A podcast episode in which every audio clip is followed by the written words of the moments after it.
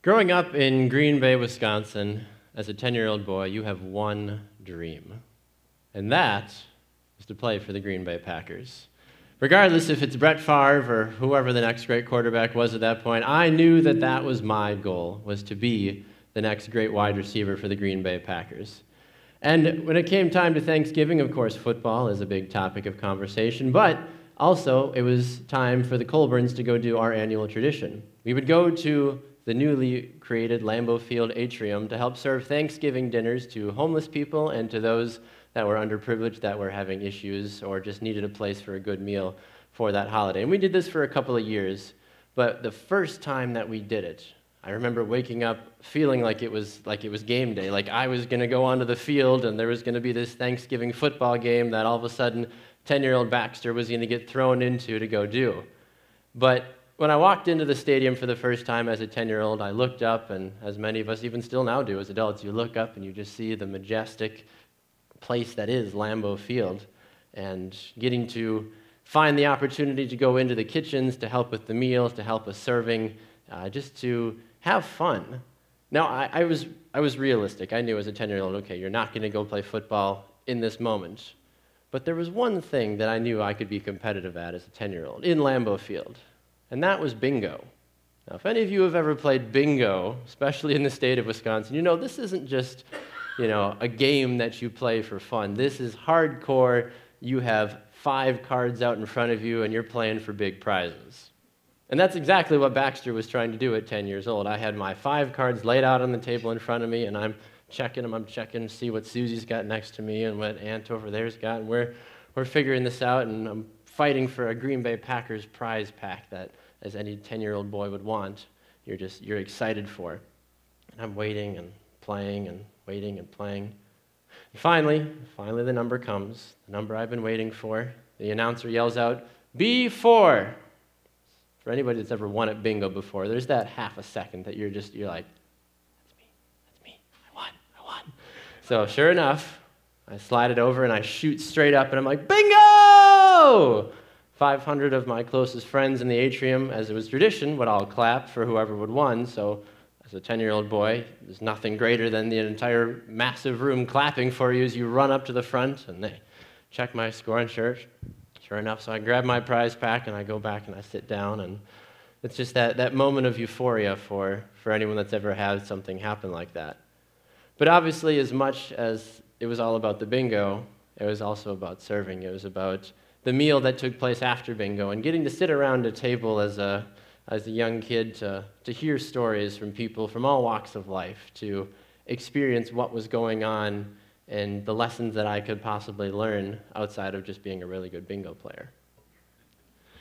For those of us that are here for the first time this morning, I want to introduce myself. My name is Baxter Colburn. I am the family life pastor here at Lakeside, and I'm thrilled that you're here with us this morning.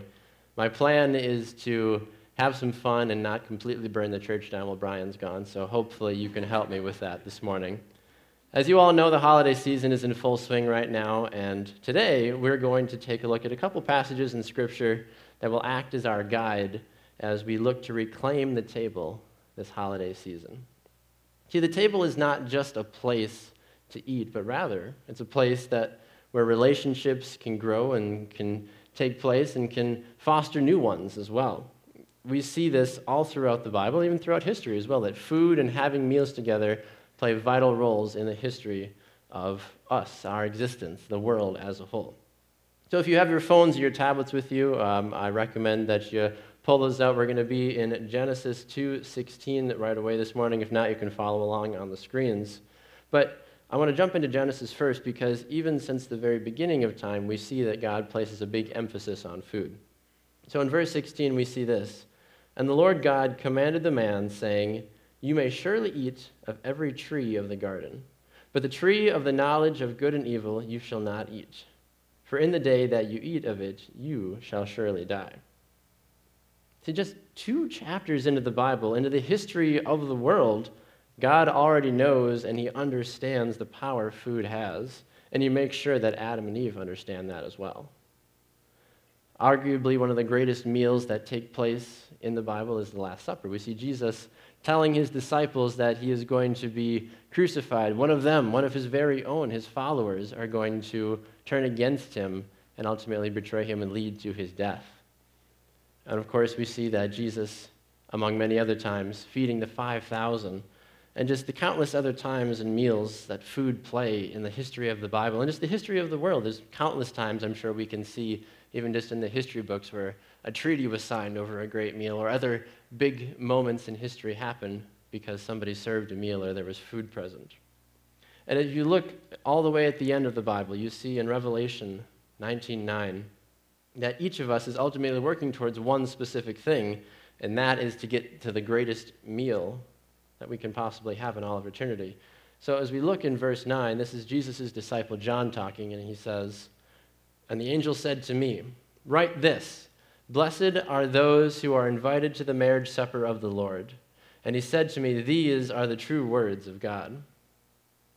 So each of us that has accepted Jesus as our Savior already has an invitation to the greatest meal, and that is in heaven with our God.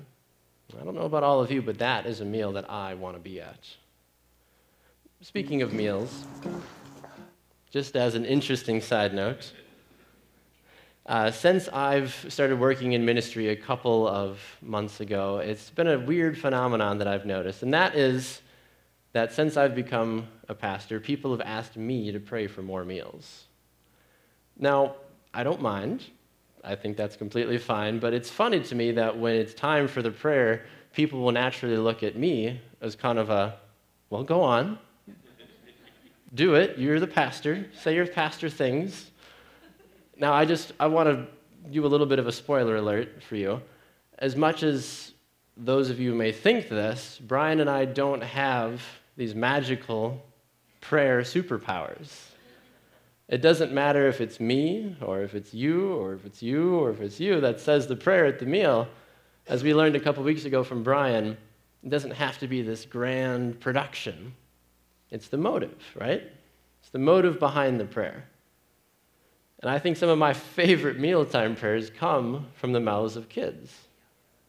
My three year old Beckham, I've, I've just volunteered him to basically pray now at every meal because I know two things. One, I get to eat Liz's cooking way faster, which, if anybody's ever had Liz's cooking, thank you.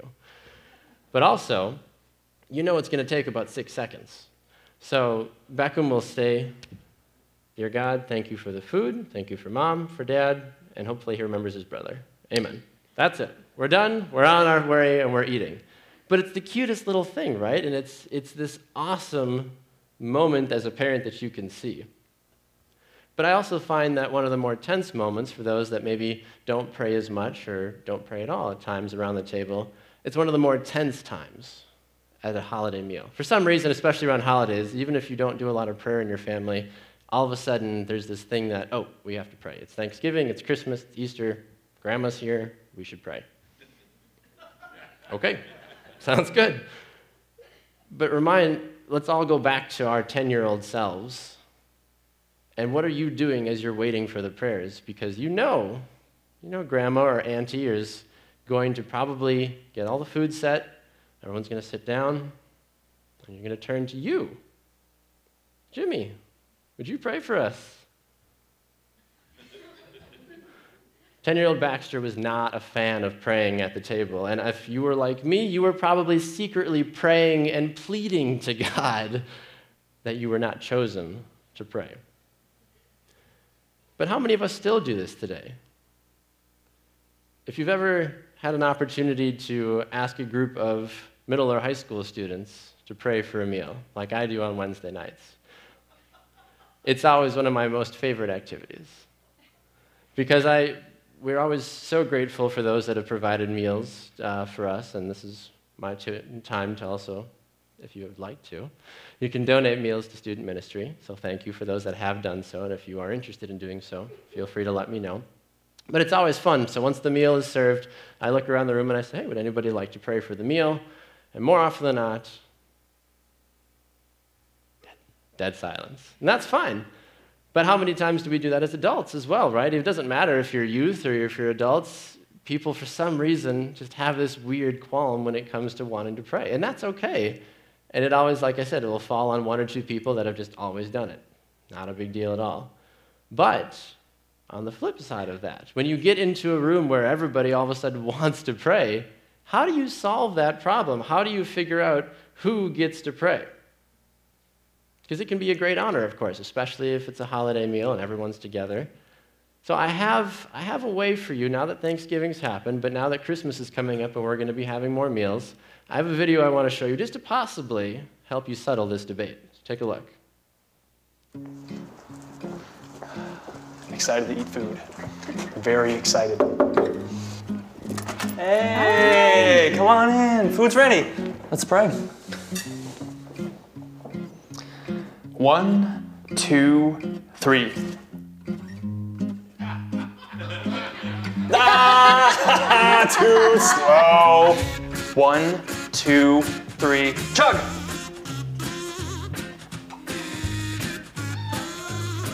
Done. Woo! Yes. One, two, three, go.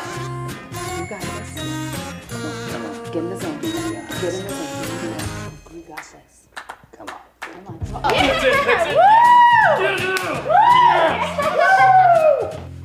All right, let's pray. Dear Lord,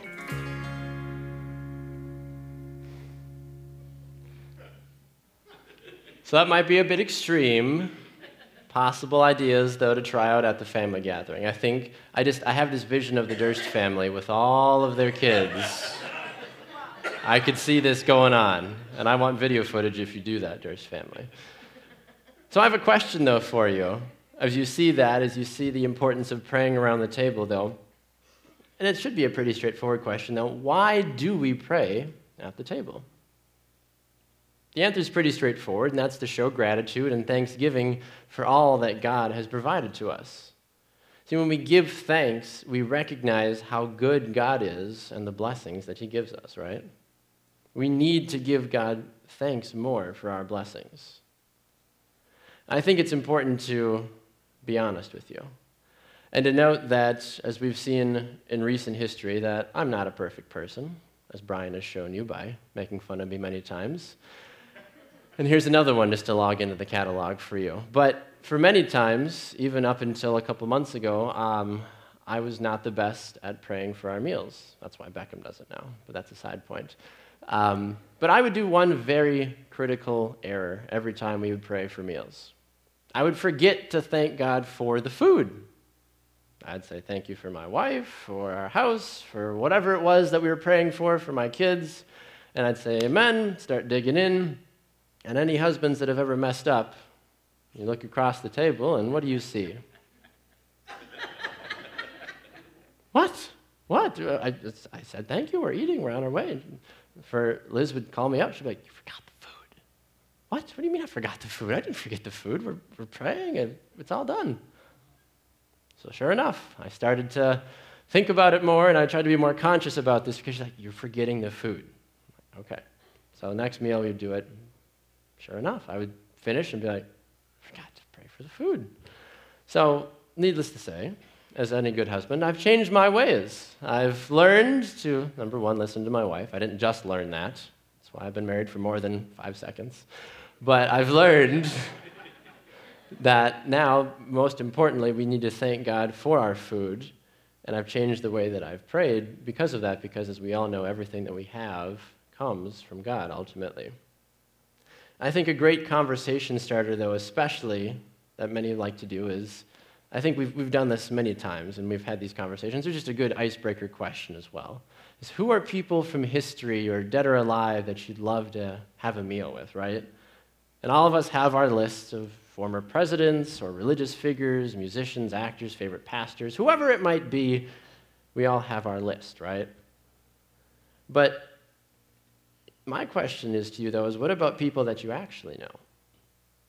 Would you invite your aunt or your uncle that always talks about politics and how there's the swing state of this or Ohio is not, no one cares right now. But do you, do you, do you invite them to your table? Or what about the neighbor that borrowed your tools and magically still hasn't given them back? Raleigh, see me after service. what about that person?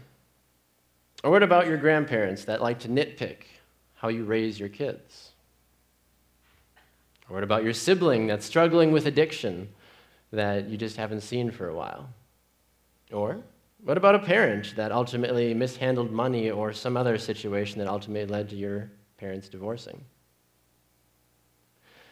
What about you? What about all the good things and all the bad things that you've done in your life? If they were all laid out on a piece of paper with no name on them, and you looked at that person, would you invite that person to the table with you? See, here's the good news, regardless of what your answer was Jesus eats with everyone. He even ate with tax collectors and sinners. It didn't matter who it was. We see Zacchaeus being called down from a tree, and the Pharisees freaking out on Jesus because how could you eat with such a person? He does this all throughout Scripture. So, my question is if Jesus can eat with anyone, including us, what is holding us back from doing the exact same thing? See, we celebrate numerous events every year that are all centered around big meals. We have holidays, we have graduations, baptism, sporting events, whatever it might be. See, we need to use those opportunities to reclaim the table and use those events as outreach. Each of us gets 21 meals a week. Why not use those? Why not put those to good use? A couple weeks ago, we had an awesome opportunity for those that are here at Lakeside that are 60 plus for our Friends Giving. And it was really cool as being three times younger than everyone in the room. But it was really cool. Joking. It was really cool to sit around the table and listen and learn and just feel out how everyone has done life. And that's one thing I've prided myself on since I've been married, since I've had kids, is to look to those that are a generation, two, three, four generations ahead of me to say, hey, how have you done things? What have you learned? What have you messed up on? What was it like? Those are questions that I think are so important that we forget to ask sometimes. And Friendsgiving was just a cool experience to sit around the table and talk to people and just do life for a little bit and learn cool things. Uh, even things as simple as, you know, did you have an iron in your house growing up? Little things that you just take for granted that it was cool just to see how people are nowadays. And when it comes to hosting, when it comes to meals, the Colburns love this. Okay, Baxter loves this. And I love entertaining. I love having people to our house. I'm, a, I'm, a, I'm an extrovert. If you've never met me or you're just watching me right now, it's obvious. I'd like to think that I'm a very outgoing person. I love entertaining. I love having people at our house. And Liz is phenomenal. She will plan everything, she'll cook everything. Five minutes into the gathering, she's on the couch asleep. She's just, that's not where her energy is. She does a lot better at just the initial starting point of everything. And that's totally fine. But I'm not here to, to rag on or make fun of our relationship in that. I'm here to say the fact is it's the people that we have to our house is what makes such a cool opportunity. And this is something each of us should look at. It shouldn't just be your kids or it shouldn't be just your immediate relatives. It should be single people, it should be couples, it should be families, it should be elderly, it should be neighbors. It doesn't matter who it is. Because a lot of us need to stop the whole surface level talk. There's so much more that happens under here than that's not on the surface. We need to dive deeper into much more real conversations with people. We need to do life with people, not just how's it going? Good, awesome, have a nice day. What did you learn? Did you do anything in that exact second to make your life or that other person's life better? So each of us can show hospitality in our own way, whether we have a big house, a small house, an apartment, a trailer, it doesn't matter what we have. And we don't need to aim just to entertain. We need to look to foster relationships, and we need to look to help each other grow. And speaking of fostering relationships, if you have children currently at home or even out of the home, Deuteronomy 6, 4 through 7 has a message specifically for you. Check it out here in verse 4, starting. Hear, O Israel, the Lord our God, the Lord is one. You shall love the Lord your God with all your heart, and with all your soul, and with all your might. And these words that I command you today shall be on your heart. You shall teach them diligently to your children, and you shall talk of them when you sit in your house, and when you walk by the way, and when you lie down, and when you rise.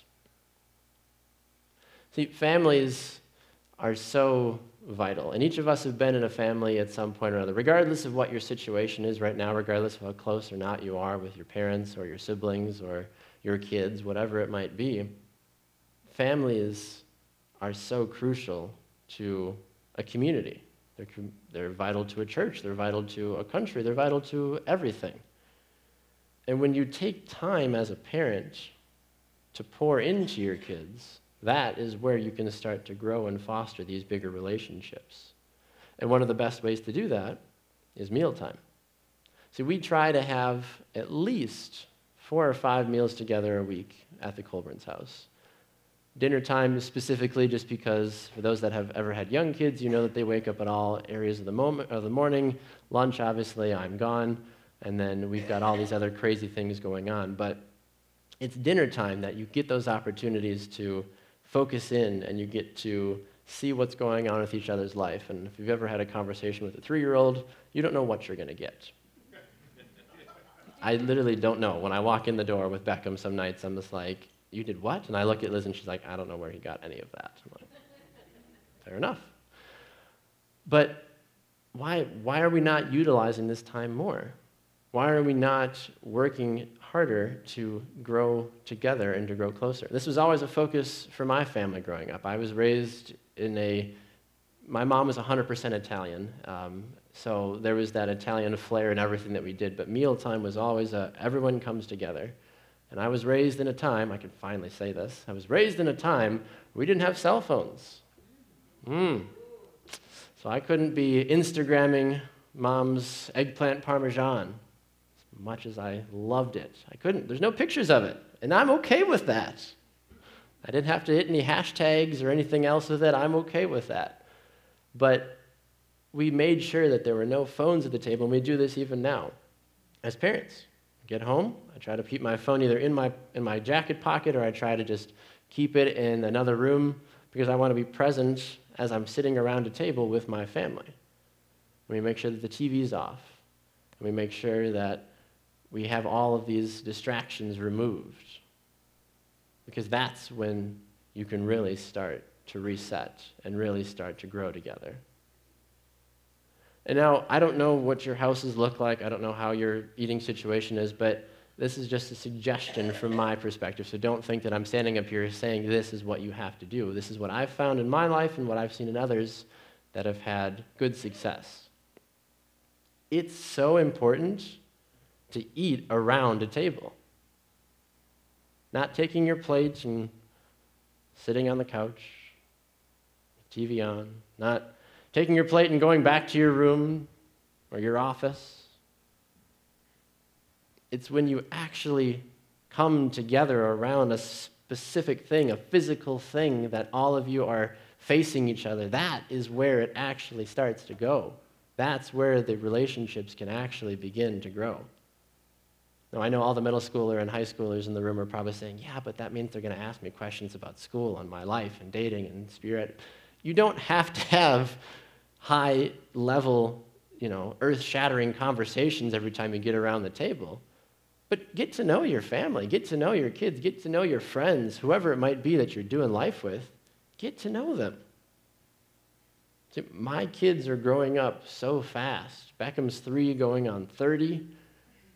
Rio has just turned one as well, but he already is just light years ahead of what I feel like a one year old should be. And that's not a humble brag, that's just as a parent. And I'm sure all of you that have had younger kids, you understand that. It's like, but you were just, you were just here. How are you here? Like, it's ridiculous. So I'm, I'm realizing that my job and my duty as a parent is to help lead my children to God. That's my main focus. And right behind that is helping these students of Kewaunee County do the exact same thing. And that's hard. that's hard to do, right? Because you've got your own agenda, you've got your job, you've got your life, you've got your goals. But it's so important, and I stress to you, even if your kids are out of the house, even if you don't talk to your kids very often, just make an effort. Just make an effort. My parents got divorced when I was 16, and it took a long time to repair things. But I'm back to a, a good relationship with my parents, with my mom, with my dad. And I just am so grateful for that. And I encourage every one of you. I don't know what hurt you've got going. I don't know who said what or what did what. But start the conversation. Just start it and see what happens. God is a good God, and He will do crazy things, as we've seen, especially when it comes to the power of prayer. So, where do we go here from today? What, what now? What are we supposed to do? I think first it's important to remember that everything that we have comes from God. His blessings are beyond our ability to repay. But while you're thanking God, He's giving us even more blessings. Recently, we had a, a moment in student ministry where we talked about Jesus and the ten lepers. And most of us are relatively familiar with it. If you're not, it's an awesome story. I highly recommend looking into it. But it, the flyover is that there's these ten lepers that Jesus and his disciples spot, and they realize that it's Jesus, and they come up to him and they say, you know, please help us, essentially. And Jesus says, go show yourself to the, to the high priests. And as they all start walking, they start becoming clean, they become healed.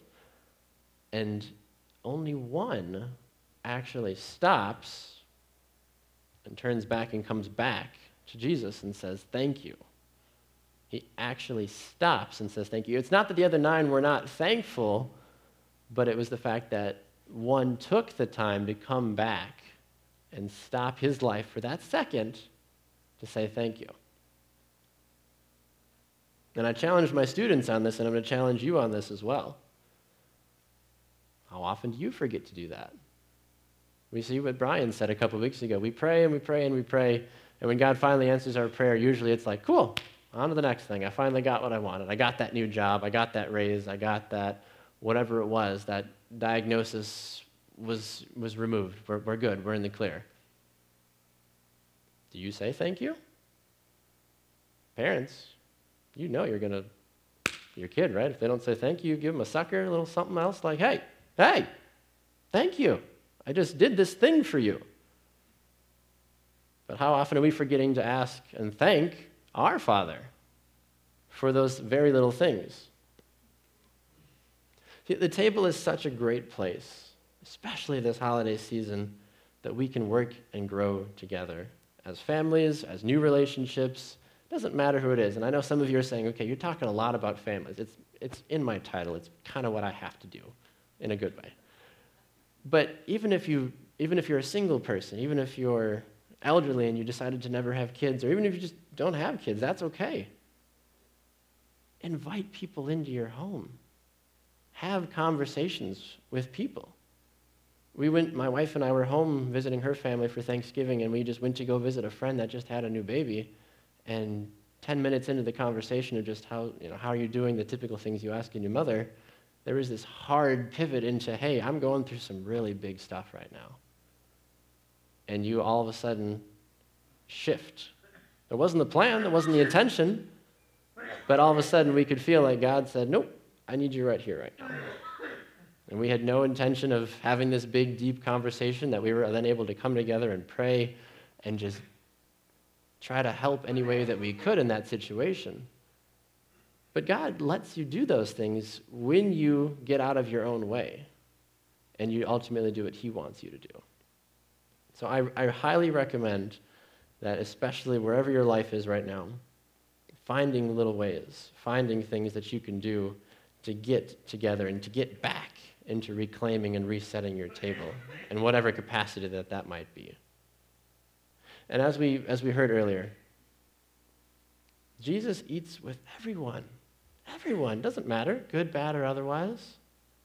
So I, I ask this question to you Who can you invite into your home to share a meal with and get to know better? There's a lot going on in December, a lot going on. Some of you might not have a choice, you might just be snowed in. Sounds like a good time for some hot cocoa and some conversation to me. My challenge for you for this month of December is pretty straightforward. Find at least one or two meals in your week that you for sure can eat together as a family or can have somebody else join you. And I get it, everyone's in a different season of life. But I highly, highly encourage you. You've got 21. 21. You can't find time even just for one or two meals to do it with somebody else. It doesn't have to necessarily be at your house, but can you find time to do that? Can we all work together to grow, to reach other people, and to ultimately gather this holiday season to do more and to be thankful for God for all that He's done for us? God, I thank you for the opportunity this morning to come together, just to have the chance to, to be here. For those that are in the building this morning, Lord, I thank you for them braving the elements to be here, and I just pray that we all find time this holiday season to work on reclaiming the table, to find ways to, to grow closer together as family, as friends, as a community, Lord. You are good and you are great, and I am just amazed at all the things that you do. We pray, Lord, that as we go into this time of busyness, the chaos that is Christmas, Lord, that we take little moments throughout our day, Lord, throughout our week even, just to stop and say thank you for the good that you do in each of our lives, big or small. And we ultimately ask, Lord, that we never lose focus of that in the busyness of life. We pray this in your name, Lord. Amen.